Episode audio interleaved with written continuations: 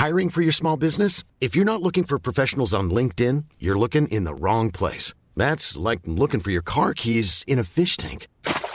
LinkedIn helps you hire professionals you can't find anywhere else, even those who aren't actively searching for a new job but might be open to the perfect role. In a given month, over 70% of LinkedIn users don't even visit other leading job sites. So start looking in the right place. With LinkedIn, you can hire professionals like a professional. Post your free job on linkedin.com slash people today.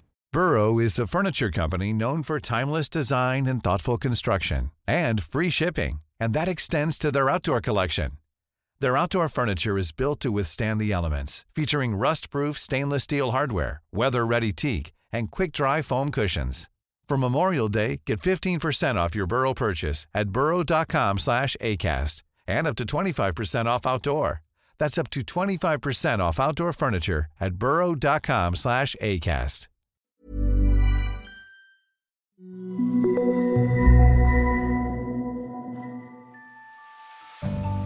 Hi, I'm Alexis the midwife, And I'm Becky the doula. and this is our podcast, Notes from the Mother Box, on a mission to get people talking. With five kids between us, we know that as wonderful as it is, the parenting road can be a bumpy one. And that's why we want to break it down, talk it through, and help make it all feel a little less overwhelming. We've seen firsthand that sharing our experiences can help others going through the same thing. Whatever our journey, whatever our story, it can all feel a little better after a good old natter. Welcome to Notes from the Mother Box. Hello! Today's Ooh. episode's a little bit different. Today, Becky and I are going to be spending a bit of time interviewing each other, digging a little bit deeper and seeing if we've been keeping any secrets from each other over the last few years that we've known. we've known. Exciting. so, should we start by talking about how we met? Absolutely. Because I always love when whenever we talk about how we met, because people always ask, you know, how did you two start working together? Doula and midwife. It's an odd combo. Lex always talks about the fact that we met through Instagram, which she nicknames Tinder for Mums, Tinder for which mums. I love. Absolutely. Basically, I obviously follow a lot of people through um, Instagram who have anything to do with birth work, being a midwife myself, and had you know clocked your account a while ago, and then started following you. And when I saw that you were moving down to Brighton. I thought I'm going to get in touch with her. She seems like a lovely one. And um, Becky, really bizarrely, was moving into a similar area to where I was living, and our kids were going to the same school. I know. And it was amazing because you were so helpful. You gave me loads of tips about where to go and, you know, like really good places, family friendly places. And obviously, Where when to you're get the moving. best brunch, Becky? yeah, where to get the good coffee. You're welcome. And when you're moving to an area, that makes such a difference, actually.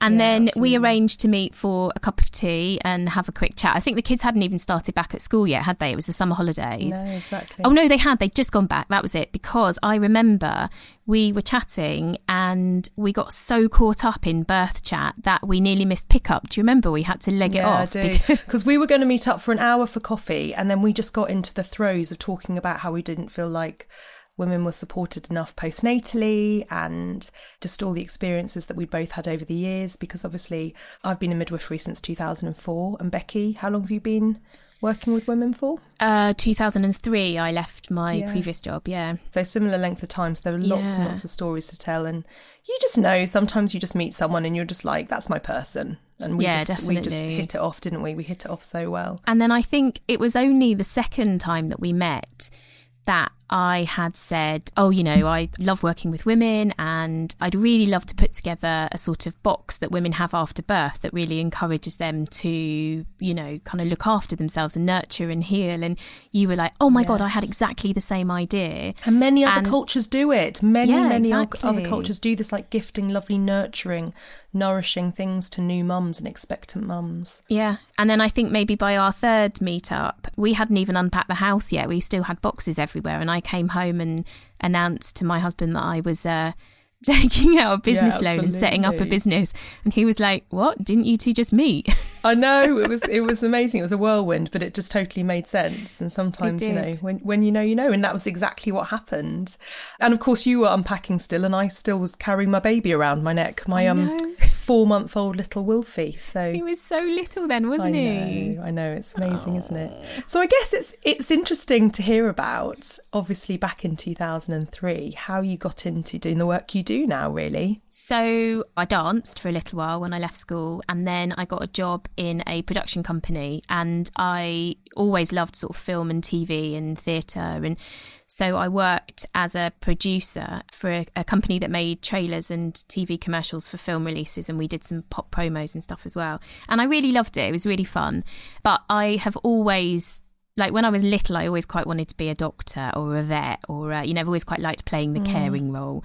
And so it was quite funny. I always had in my office, I always had a drawer of, you know, concoctions and when people had headaches they'd always come over and it, I suddenly thought god you know I really need to move into something where I'm I'm helping people mm, and um and so I started doing my training while I was still working and I did a remedial and sports massage course and then another soft tissue course and then I specialized in pre and postnatal and I just loved it. And I started getting loads and loads of pregnant clients. And one of them asked me if I could go and massage her at her labour. And I was a bit like, um, no, I'm not sure we're allowed to do that. And she was an American woman, and, and doulas were very big in America at the yes. time.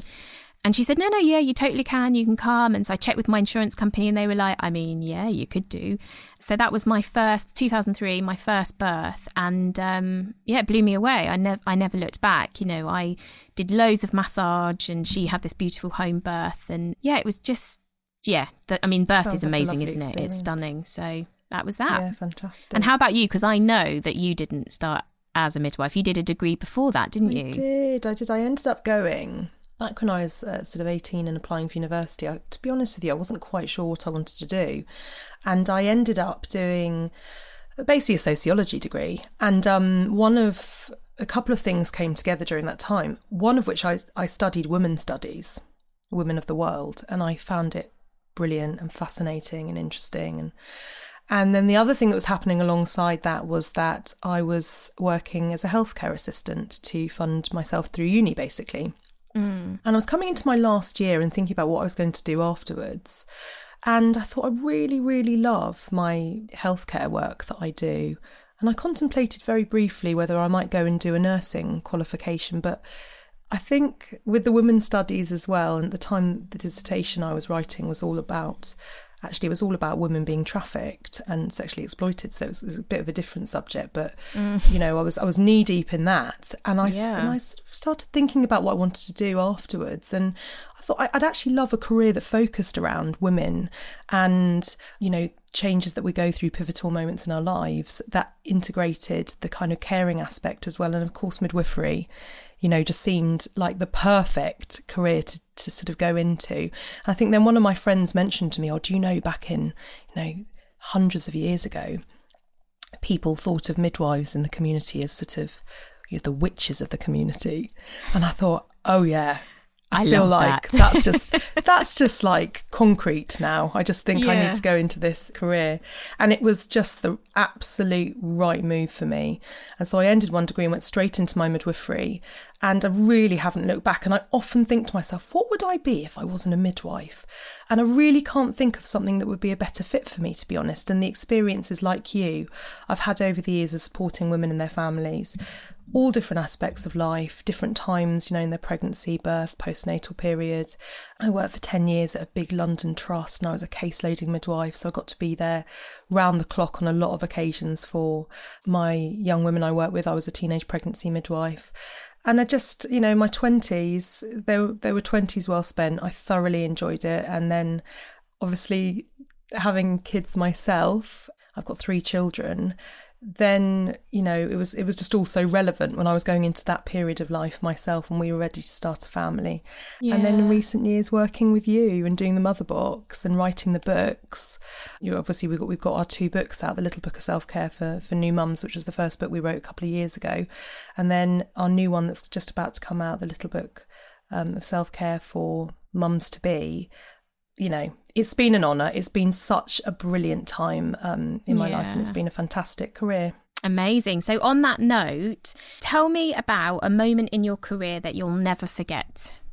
I know it's hard because it's obviously so we work with birth, hard. right? I know. and you and I have discussed this so many times because once you've worked with literally thousands of women over, I don't know, like, I mean, maths isn't great, but obviously going back now, sort of 16 years of doing this, it's difficult to pinpoint, isn't it? But I do often come back to a moment that I suppose was sort of really bittersweet moment, really, in my career, because it was an honour, but it was also a little bit sad as well, if I'm honest, was back when I was working with teenagers and I was looking after a lovely girl who was probably around about 17 years old and she um, was seeking asylum in the UK. And she was a Somalian girl. And for our first uh, few months of meeting, and I was very lucky because I worked on a program whereby I was going to be working with her for two and a half years. So it's a bit of a you get to know them lovely and gently, yeah. and you don't sort of force anything that they're not ready to tell you at that time. Yeah. And I knew that she'd had a really quite frankly, horrific experience um, in her early teenage years. And what had ended up bringing her to the UK was, you know, nothing that any of us would have wanted to ever go through in our lives. And I remember I had a translator who would come along with me. And it's always a bit tricky when you've got a third person there and you're trying to have a conversation with each other. Yeah. And she was ever so bright. And like I said, a few months in, she actually said to her social worker, I don't want the translator to come anymore. She'd been taking English language courses and she picked it up so quickly, much cleverer than me. I wouldn't be good yeah. at picking up a language so quickly. To the point where she was able to say, uh, maybe can we not have the translator anymore? I want to speak just to Alexis face to face, just the two of us.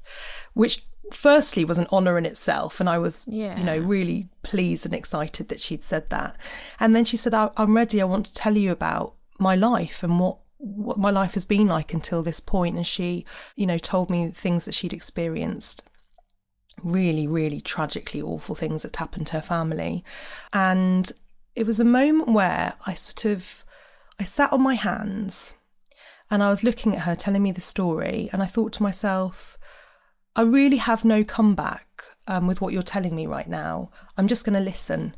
And I mm. think it's in mm. our nature, definitely as a doula and a midwife, maybe also, you know, as women, as mothers, that you just want to fix things and make things better Absolutely. and put over an emotional, you know, plaster and be like, yeah. okay, well, you've told me this, and perhaps what if we did this? Would that make it better?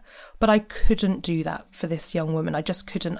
And I sat there and I looked at her and I try and be very professional. And you know, Becky, you and I, we we get quite tearful, don't we? We're quite emotional women. yes, we You were t- notoriously. And I remember I couldn't help it. I was like, I've got to be honest here because I'm a human being, and if I look you in the eye and I show no emotion because you've told me this incredible story, then you know that's just i'm not being true. That's not true to me and it's not true to this young woman i'm with. And so i did. I had a few tears in my eyes. And this is a time when you could touch other people. So i remember just put my hand on her hand at the end of, of when she'd completed telling me what she she wanted to tell me. And i just said to her you know i said thank you for being so brave and telling me your story. And thank you for trusting me with such private and intimate information. Yeah definitely. and i thought we've got work to do together. I'm going to be here to support her for the next couple of years. I want to make this, you know, her becoming a mum as positive of, of an experience as possible.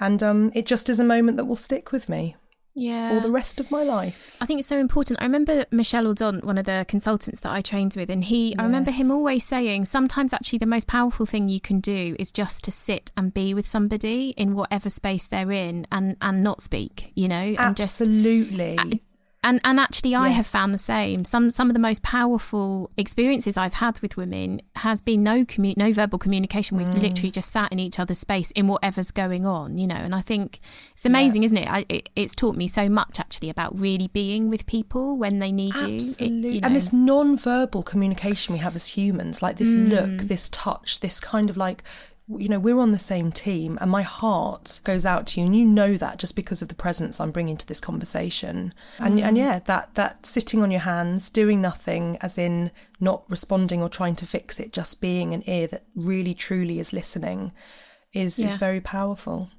What about yeah, you, Becky? Definitely. What, what sort of, you know, comes to mind when you think about something that you'll never forget? Well, equally, quite quite a sad, quite a sad experience. Same as you. I think one of the moments that I can think that really changed the way I worked with women was supporting my first couple who suffered loss. So I was doing for a couple at 36 weeks. They found out that they had lost their baby an unfortunate complication. Oh.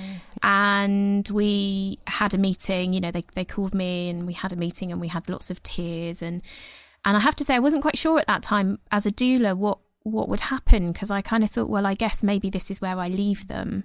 I'd never really experienced mm-hmm. stillbirth before and they said no actually if it's okay with you we'd we'd really like you to still doula for us and we'd like to go ahead and have as natural a birth as possible and it was really beautiful listening to them because actually what they were saying is that they were still going to get to meet their baby it was still going to be their their birth and even though it would be a very short bittersweet meeting they wanted it to still be as beautiful as possible and so I was like, of course, you know, I'll, I'll, I'll be there in whatever capacity you need me. And so we were, and it was an induction. So I was there for quite a while with them. But I think it, what really blew me away was that in so much sadness, there could also be so much beauty. You know, it was in, mm. in so many ways like any other birth. You know, it was really beautiful. They were a supportive couple supporting each other. Um, you know, birth oh, worked bet. as birth does. But I think, again, it was that there were a lot of moments where I didn't really have much to say, but I was just there. And, and that was the, the bit that really supported them. And, and so I think I learned a lot about, again, not fixing a situation, mm. but just being there to hold whatever situation is playing out. Mm-hmm. And, you know, once baby was born, I mean, there was that, that deafening silence that you're not, you're so programmed to hear a baby cry. You know, that was heartbreaking.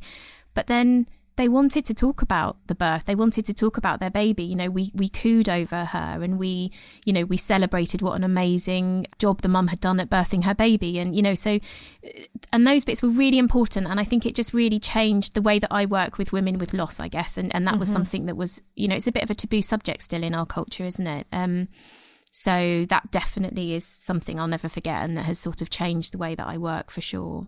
So on a sort of brighter note of, of changing, you and I have both also had the opportunity to work abroad. And I think, you know, that is definitely changed the way that we work as well, hasn't it? Because when I first Absolutely. met you, I would often talk about, you know, working abroad and how other mm. cultures really celebrate and support women in birth and pregnancy and just how much more nurturing happens yeah. as part of their general care. And Becky, when you were talking to me about it, I, I got proper FOMO about all these wonderful experiences that you've had over the years. And basically, I obviously because I've worked at big city trusts and I've you know had the joy of working with wonderful midwives from all over the world who would sort of come to London to spend a bit of their career. So I had met obviously midwives. Um, from many, many different cultures, but I hadn't actually gone abroad and seen midwifery, seen that role play out in a very, yeah. very different culture. Yeah, I think I think going going away and just just the difference that the the way that um birth is so celebrated. And I think something again that really changed me was was looking at so so my experience of, of the postnatal period in the UK was very much like you have your baby and then you got to really quickly try and bounce back and get back into your skinny jeans and be back out and pretending mm. like you know nothing's changed. And then I had the you know amazing honor of being able to sort of go and train abroad. And it's so different. You know, women go to bed and they are waited on and they're treated so beautifully and they you know, it's like the postpartum body is celebrated. And I remember working mm. with some Mexican midwives learning the rebozo, and we were talking about celebrating postnatal body. And one of the midwives that I was with there with said, Yeah, well, in the UK, you know, uh, we've got to bounce back and you know we've got to kind of we've got to look like we haven't had a baby. And the midwife was like what? So you you try really hard to have a baby. You carry your baby for 9 months. You birth your baby and then you have to look like you haven't had a baby. And we were like ah uh, yeah. Oh, and then uh, later on in the course she was talking about love lines you know love lines this love lines. And we were like what what do you mean and she lifted up her top and showed us her stretch marks and we said oh we call them stretch marks and she was so cross she was like such ugly language and that made me realize that we need to change a little bit you know we need to celebrate the postnatal body and the postnatal period. And I know that's what you got from Morocco, didn't you? Absolutely. Well, that opportunity came up that I could go and spend a week in Morocco working with traditional midwives over there. I was curious about it, but I was wondering whether it seemed like quite a, a big thing to do. And you were like, do it, do it. You won't regret it. It'll be one of the best things you do. So off I trotted and I left my three kids at home and I'd never been sort of abroad and away from my children so that we were in different countries. I remember actually really bizarrely on the plane on the way out because I was feeling a bit wobbly.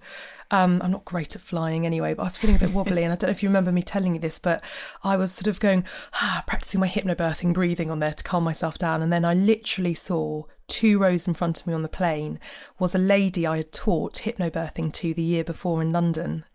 And I, sort of called, I, I remembered her name and I sort of, I, I sort of called her name out and she turned round and she said, Oh, what are you doing on here? And I said, I'm going out to Morocco to work with them um, with midwives for a week. And she went, Oh, this is my first weekend away since I had the baby. We're going on a hen weekend. And we had a lovely natter. And I thought, Oh, if that's not a sign that this is the right thing to be doing, yeah. I don't know what it is. But anyway, I arrived out there and uh, we stayed at a beautiful, beautiful old house in the countryside. And we got to meet these lovely older ladies. So they're probably in their 70s and 80s, very, very experienced traditional midwives who um, taught us all about, you know, how they support women. Um, this is in North Morocco, and basically, you know, from from the moment your baby's born, you're just scooped up, and your community takes takes away any extra or excess work or you know things that you need to be doing or, or, that you, your roles would have been in the community beforehand. And your focus is on healing, adjusting to having your baby and looking after your little baby with the support actually of others around you. And these midwives come in and they I just loved to see this. It was just so beautiful to see. And they just have these traditions where they come in and they mum will feed the baby and then the baby will be taken and looked after another, usually a lady in in the family. And then she will be taken down to the hammam and she'll have her eucalyptus scrub and she'll have her hair washed by another.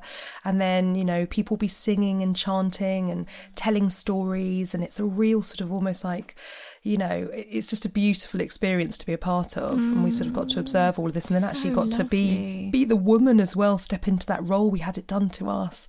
And then you would be taken out of the hammam, you'd be wrapped up, you'd be dried down.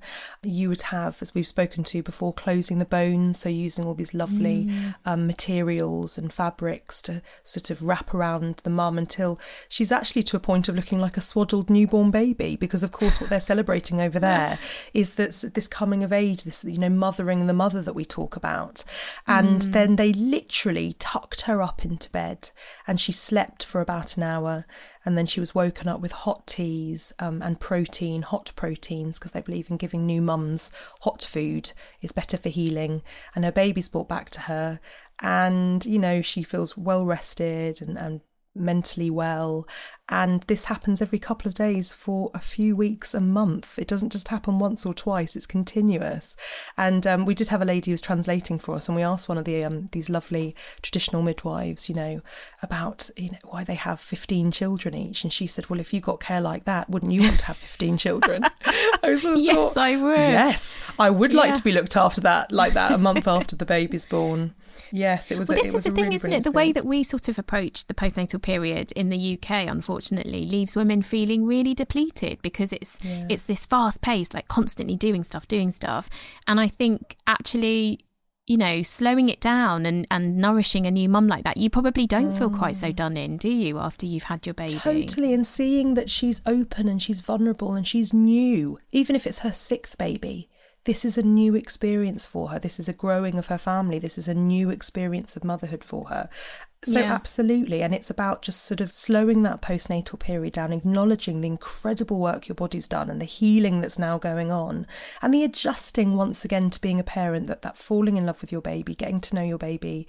And like you say, yes, there's that, that idea about that bouncing back and, you know, look how I'm looking uh, in my clothes 10 days after the baby's born, which is you know, it's all very well if that, if that person is feeling good about that and such, but actually, then other women might compare themselves and feel bad that they're not at that point yet. And actually, to be honest with you, it's very normal for, you know, your body is doing such incredible things.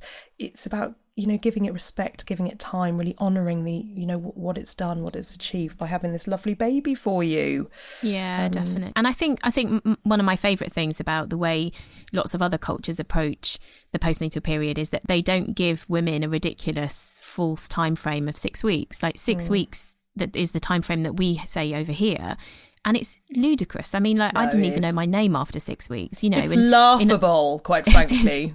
annoying is what it is. We talk about this. For six weeks. Like you've you've spent nine months growing a baby. Your body has birthed a baby, whether it be yeah. vaginally or abdominally, whatever you know, your however your birth has unfolded. There is a healing and adjusting period afterwards. So six weeks is nothing. No, and your hormones really, haven't even sorted themselves no. out, have they, in six weeks? No. And so I love the fact that in other cultures, you know, obviously there's lots of women who go to bed for 40 days and, you know, and, and then you only start getting up. So that that's an extended postnatal period and you're not expected to kind of snap back really quickly and rest and adjustment is really really you know respected and honored in those communities and it's lovely to see and we always say don't we becky realistically come on 9 months to 18 months after you've had your baby you know, yeah. you'll never be the same person you were before, but you might start feeling a little bit more uh, like you you've gone back towards that that baseline. And basically, the bottom line is just be gentle and kind with yourself. And you know, it's okay if if you're still feeling completely a bit wobbly emotionally, six even twelve mm. weeks after you've had your baby. Very, very yeah, normal. definitely. In my bodywork training, actually, we said double, you know, double the time it takes to grow your baby to get, you know, your for your body to strengthen back up again. So yeah, makes perfect be, yeah. sense. Ready to pop the question? The jewelers at BlueNile.com have got sparkle down to a science with beautiful lab-grown diamonds worthy of your most brilliant moments. Their lab grown diamonds are independently graded and guaranteed identical to natural diamonds, and they're ready to ship to your door. Go to Bluenile.com and use promo code LISTEN to get $50 off your purchase of $500 or more. That's code LISTEN at Bluenile.com for $50 off. Bluenile.com code LISTEN.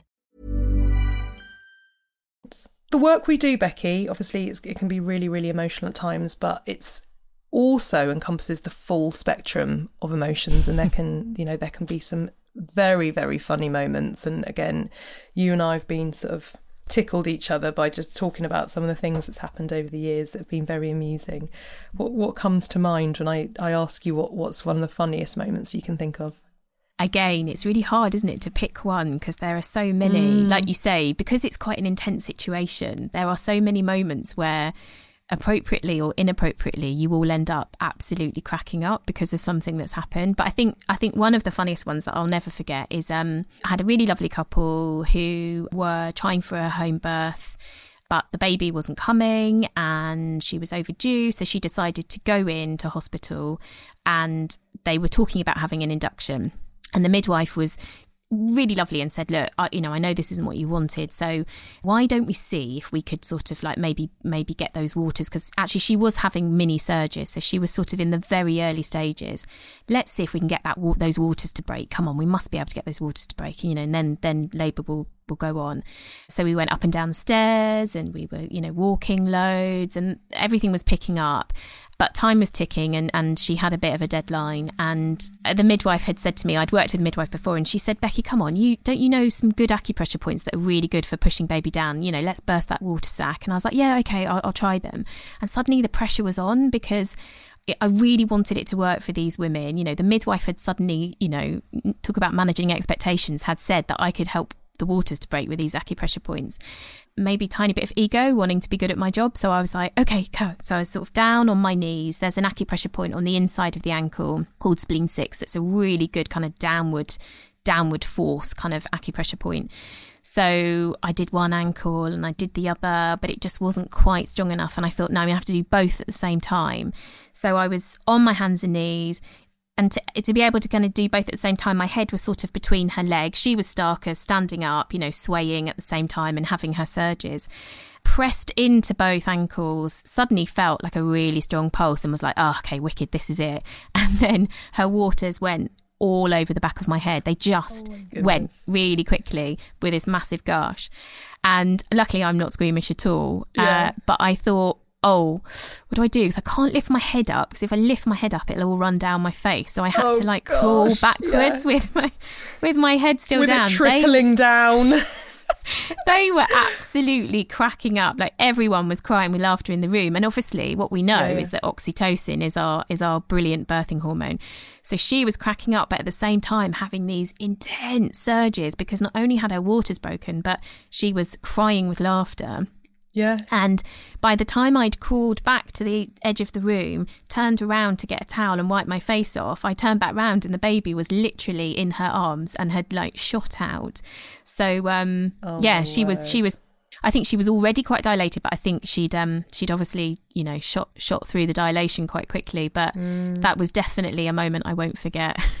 oh my goodness. what about you? Again, lots of funny, silly things have happened over the years, but I do always think about this one situation, which I often mention actually when I'm teaching antenatal classes, which was when I was a student midwife and I was looking after, it was my third year, very, very, very close to qualifying.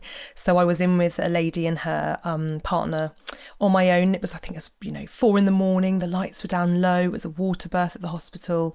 And I was sort of kneeling beside um, the birthing pool where she was. And she suddenly transitioned, which is where you sort of, you know, you go that nine, 10 centimetres dilated and you go more into that natural urge to, to bear down, to push down, the baby's on its way.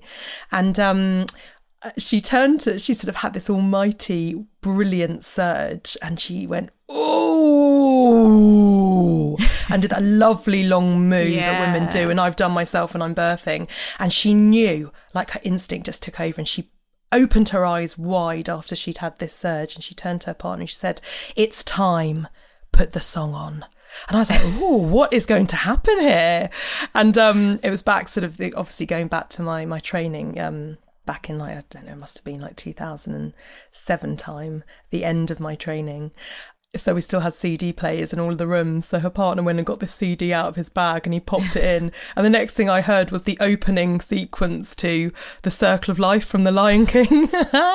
and so literally, you know, that very, you know, you can't, when you hear it, you know exactly what, what that Yeah, song yeah, is. yeah. And so, you know, he put it on and she just was like, yes. And like this roar came out of her. And it was just this amusing, but like lovely at the same time. And it transpired that she'd had her first baby. She'd birthed to that song the first time around a couple of years before. And so she was like, definitely want to have it again as a little bit of a like family tradition. This is how we birth our baby to that song. And it was lovely, but it was also like we all had a bit of a giggle as well. And like Yeah, you say, yeah. laughter is very good for oxytocin, which helps have us, you know, us have these lovely, efficient and effective um, surges, contractions. But also, it's really good for endorphins, which is our body's natural pain killing sort of pain Yeah, relief. definitely. And of course, that room was just then absolutely overflowing with endorphins, overflowing with oxytocin. Lovely, lovely birth, and just one that really comes to mind. I love the thing about, you know, with, with births, often they can be quite long sometimes. And, and if they're not long, then they're usually quite intense, short births. Hmm. So, you know, sort of when you're tired or you're in that intense situation, when you laugh, it's like that proper belly laugh, isn't it? Like Oh, everybody, definitely. like I don't think I've had as good belly laugh sometimes out of the birth room as I have in because it's sort of, it's so heightened, isn't it? It's, it's hilarious. Oh my goodness, so much. And and that's another thing, you know, that's incredible about midwifery, incredible about doula work, that you get to be a part of that. You get to be Mm. in that that moment. You know, this might become a normal job for us to do, but this is not, you know, an everyday experience in a woman and her partner's life. This is something Yeah. extraordinary. And you get to be, you get to bear witness to that. You get to sort of be right there in those first moments of a life. And you can't really put into words what that feels like or how that, you know, what that means really. It's kind of like outside of time and space, that experience that you share with the couples that you work with. Yeah, definitely. So, throughout this podcast, we'll be asking all of our guests the same question, which is if you could add a note to a mother box headed out for a new mum with your best bit of advice on it, what would it say? I think it's only fair that we answer this question ourselves, seeing as we're going to be Yeah, asking absolutely. everybody else. So, what would you put in, Lex? It's a tricky one because I mean, this again it comes back to oh, you know, a, a, someone who's about to be a brand new mum. There's so much that you'd love to just, you know, again scoop them up, follow, um, you know, things that have helped you over time. But I think really, um, sort of my bit of advice would be to encourage it back to that expectant mum. And I think again, it's something that comes up when I'm teaching classes, which is that and I totally understand this because even though I've been a midwife when I had my first baby, I just wanted everybody else's, you know, everyone else's knowledge and guidance and advice.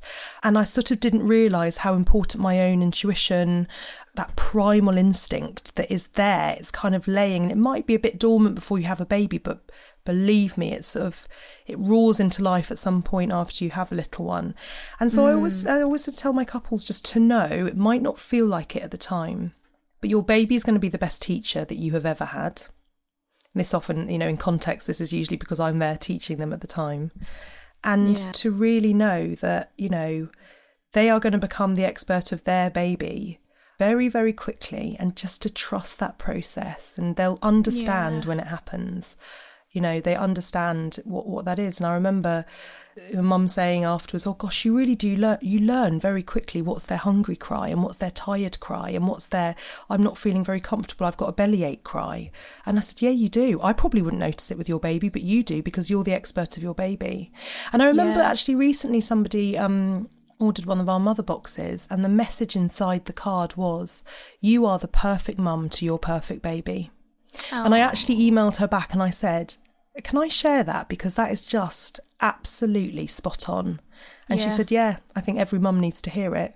Definitely. And I find actually with my massage clients that one of the like recurrent conversations we have is that they get so confused by so much conflicting advice and so mm. much kind of and everyone has their own way of doing it and I always say exactly the same like don't you know listen and take what you find useful and discard the rest because your way is is going to be the right way for you and the baby yeah. like we all do it slightly differently so yeah absolutely um, no I think that's brilliant Definitely. No, I agree. And what about you, Becky? What would you? What would be your golden nugget of advice or My your little nugget. bit of information to share? Do you know? I think I would stick with our classic first week in bed, second week on the sofa, and rest is always best.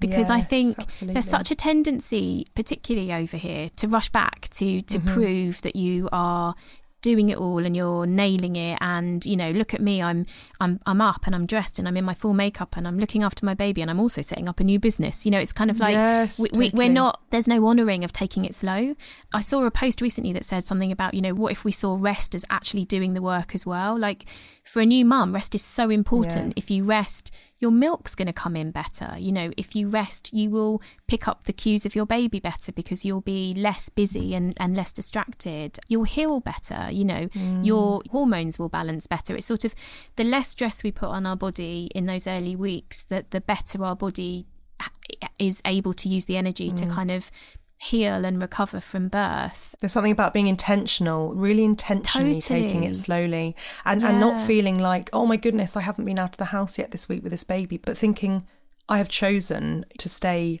as close to my bed or the sofa as possible so I can rest yeah. whilst gently mobilizing. You know what I'm like with my defensive practice, Becky. Yeah. We don't want any blood um, clots, so we need to move move around. Just, but I think gently, I, but you know. Yeah, exactly. But I think first week in bed and second week on the sofa is a good framework. It's doable, you know, and I know there will be some people that say, well, I can't do that. But actually with a little bit of organization mm. if you can mm. pull somebody in if you can ask for some favors you know have have your if you've got a toddler have them in bed with you you know n- we're not saints put peppa pig on the ipad but yeah, but lay in bed with them and, and do it so yeah i think prioritizing rest would would be would be one of my big top and I think you're, you're spot on with what you're just saying. And we've taught fourth trimester workshops before and things. And one of the things that we have to consider when we're going to become a parent again is a bit of organisation as to how we're going to look after ourselves mm. really well postnatally. And it's so common, and obviously as a midwife at 36 week appointment, I'd say, Oh, have you done your birth plan? And we talk through preferences and we'll have a look at options and what's important to that family and that mum to be. But we very rarely, in fact, I don't think I've ever seen it in clinic where we say, Have you got a fourth trimester plan or a postnatal plan? No. It just isn't done. So no. basically, we, we're emphasising there and almost like encouraging women not to focus or spend time really considering what's important for them when it comes to their healing and adjusting after the baby's born. And yeah. actually, if anything, it's you know it is as important, isn't it, Becky? I mean, I would I would go as far as to say maybe even more in a way because mm. it's really good to do a birth plan. Obviously, it's great to get your head around all the things that you know are available for you, but birth is unpredictable and it happens the way it happens and it's quite out of our control. Whereas the postnatal period isn't so out of our control. We can actually put stuff in place ahead of time.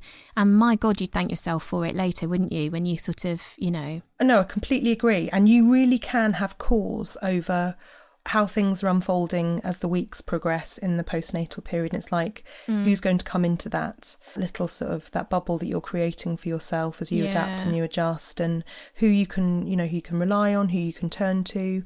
You know, we talk about this often, but everything down to what you'd what you'd like to eat during that time, and if you need childcare for other children, how that's going to work out, all of those things, all of those considerations, I think just make women just feel again really held, really supported, and allow them to be very, very intentional at this is my time to heal and adjust. This is my time to get to know my baby. There's nowhere else I really need to be at this point. Yeah. And other people to know their roles in that and to know how they can support this brand new, lovely mum best as well. Definitely. Talking about births, we love a we love a good birth story, you and I obviously. And you've got a couple of lovely daughters. What springs to mind when you think about your birth experiences yourself when you went through this, Becky? Uh, well, I tell you what, what always brings to mind. I laugh about this with my clients quite a lot because I they always say, "Oh, you must have had the best births because you must have known so much." And I'm like, "I did know a lot, and I was very lucky that I had supported lots and lots of women through lots of different types of birth. So I knew, you know, I was I was trying for a home birth with Ella, but I I was very open to the fact that it I could end up anywhere, you know. Mm-hmm. So I I didn't put pressure on myself in that sense, but it really is true when they say no matter how much you know, nothing prepares you for your own birth. And I completely ballsed it up the first time. So I was overdue. I was really overdue and I was in and out having my checks and so I was feeling quite stressed and I was trying to do everything I could to induce the labour acupuncture, curries, walking, you know, the lot of it.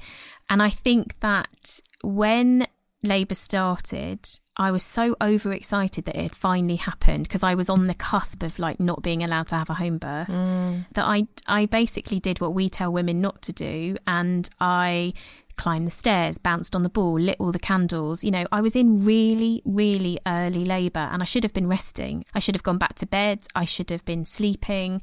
But I was squatting and I was, you know, wiggling my hips and I was literally. And so by the time the midwife arrived, I was absolutely exhausted. I had literally done myself in.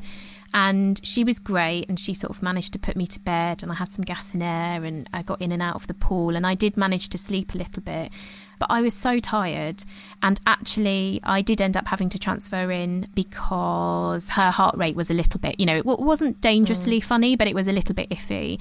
And we did have a bit of a comedy moment because um, Barney had been sleeping and the midwife said, I think we need to go in. I think you need to get your husband to call an ambulance. So he sort of came in half asleep and I said, Oh, could you could you call an ambulance? And he said, Yeah, what's the number? And and in in my kind of sleep deprived, yeah. you know, high on gas and air, I just got the giggles because I just thought it was so funny, and she was not impressed. But basically, in his defence, he thought maybe there was like a separate home birth ambulance yeah, that came and got you. Anyway, was was no no drama, but um, I went in and I just I needed a little bit of ventousing to get her out. But second time round, I knew better and I listened to my own advice and I tried for another home birth with Isabel. And when I went into labour, I went back to bed and I put on my hypnobirthing downloads and I slept. And I slept for a really long time actually. And I kept waking up with surges, but I kept thinking, no, no, no, rest, rest. And so I think by the time I did actually get out of bed, I was in quite established labour and it was mm. it was smooth. It was a very um it was it was an e- I had an easy labour. I was very lucky actually. I had a very easy labour with her, but it, it really reminded me that actually that what you do in that early in the early stages does make a bit of a difference, and uh, mm. uh, and even midwives and doulas get it wrong because yeah, I I didn't I didn't do the right things the first time round. So yeah. Well, talking about you know ourselves and not getting stuff wrong as such, but kind of perhaps also not always being able to preempt what's going to go on and uh, there like you say so many variables when it comes to birth i'm thinking about my own experience now with my first baby and i planned to go into hospital the, the trust where i worked actually and who my team would be and my colleagues and it was all had all these these ideas as to what was going to happen. But I actually lived about 45 minutes away from my hospital. Um, and on the day when everything kicked off, what happened was I got up in the morning and I needed my morning wee that you desperately need when you're nine months pregnant. and I went to the loo and then I went back to the bed and I thought, oh, it's like eight o'clock in the morning. Dan had gone to work and I sat in the bed. And I thought, I'm going to read for a bit. And no sooner had I sat my bottom back down on the mattress, bang, and my waters broke. And actually, it's quite unusual for waters to break. Uh, to be the first sign of things happening. Very often, yeah. it's obviously the niggles, and it's it's. Did you get surges. a nice gush? I got a big gush, Bubs. Oh, there was n- there was literally no denying it. So obviously sometimes you can wonder whether it's just that the baby's bouncing on your on your trampoline bladder, but no, this was definitely yeah. this is waters breaking. And I popped a pad in and I went, oh my goodness, here we go. And even though I've been a midwife for six years, this is the first time I'd actually birthed myself. This is a big deal. And also, and I'm sure this will come up in further episodes in the podcast.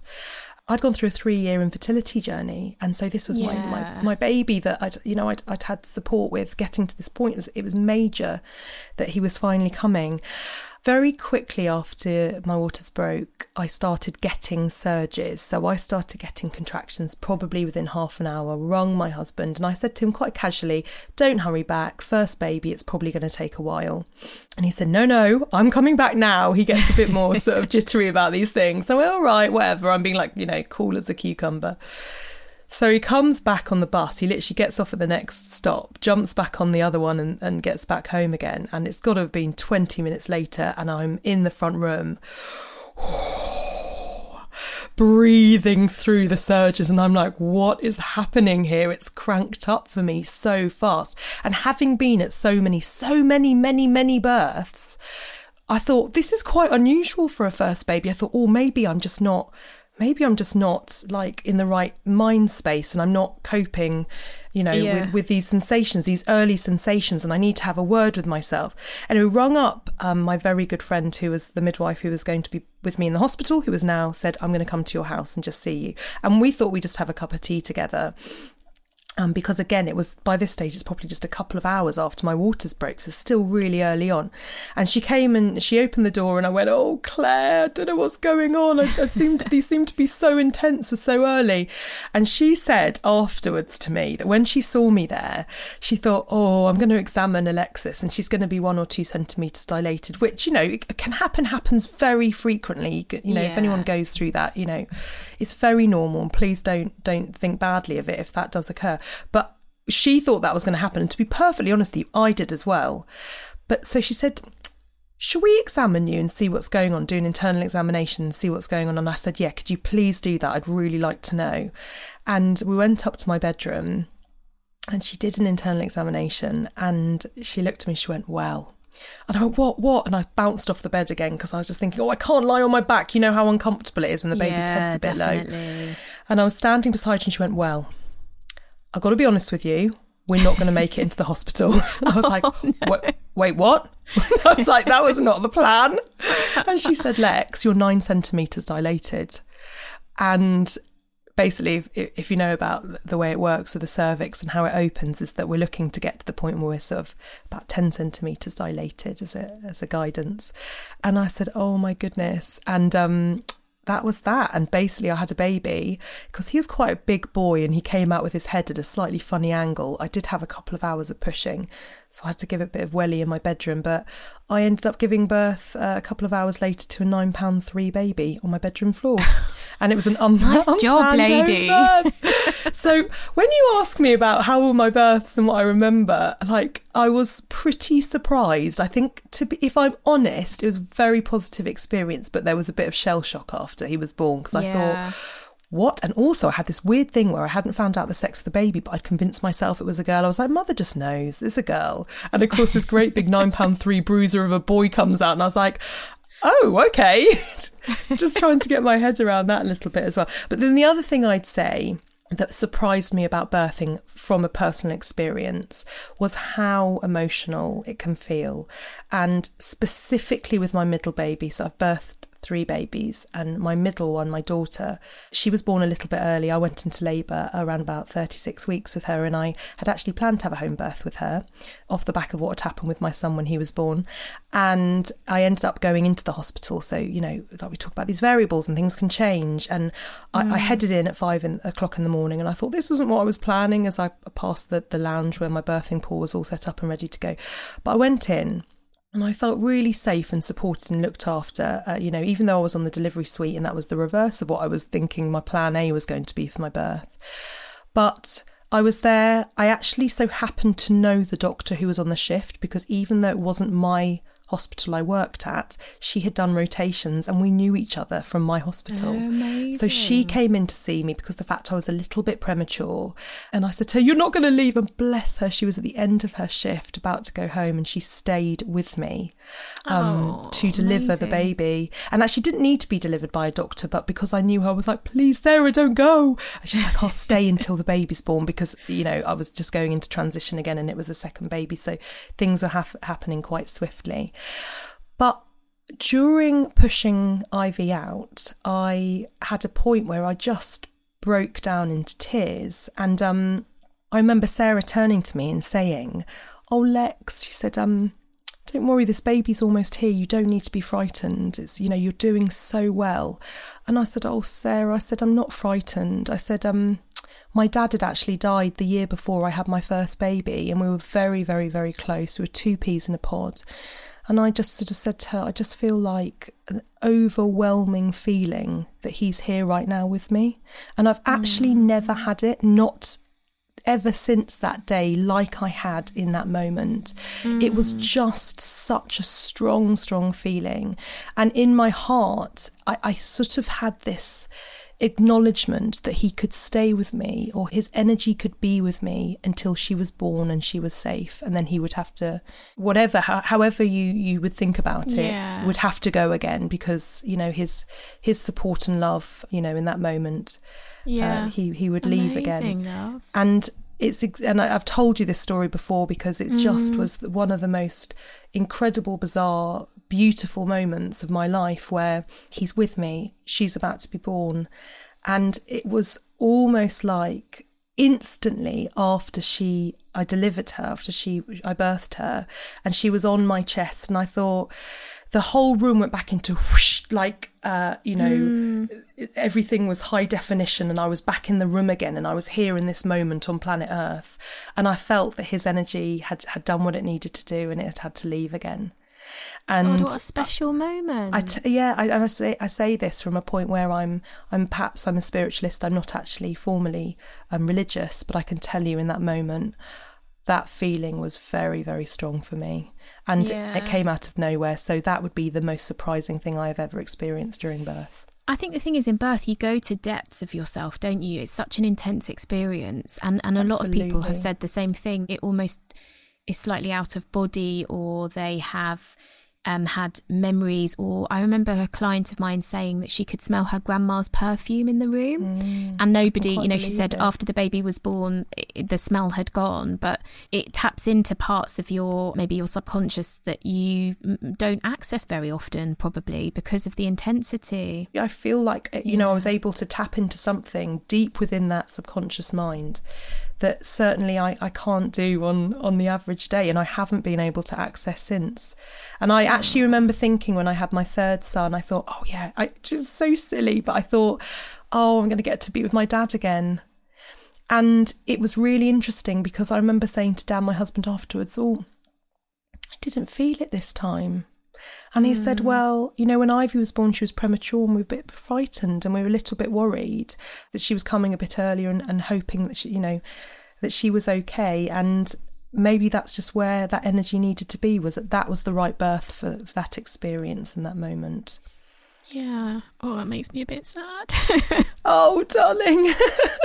but it was it was it was very you know it was a be- it was a beautiful experience it really was definitely well i think that brings us to the end of this very first episode of notes from the mother box thank you so much for joining us today. It's been really nice chatting to each other and i do actually feel like we've learnt a little bit more about each other. We'd love to hear what you think of the podcast so please feel free to get in touch with us over on instagram. Notes from the mother box We learn so much by talking to each other, sharing stories, and being supported by those who have walked the path before us. And that's why we love doing this podcast. If you want to know more about the work that we do, look out for our books The Little Book of Self Care for New Mums and The Little Book of Self Care for Mums to Be, where we will talk about birth, parenthood, relationships, and much more. We've got some fantastic guests lined up this season, so don't forget to subscribe wherever you listen to your podcasts. Like, share, follow us over on Instagram, and help us to spread the word. See you next time on Notes from the Mother Box.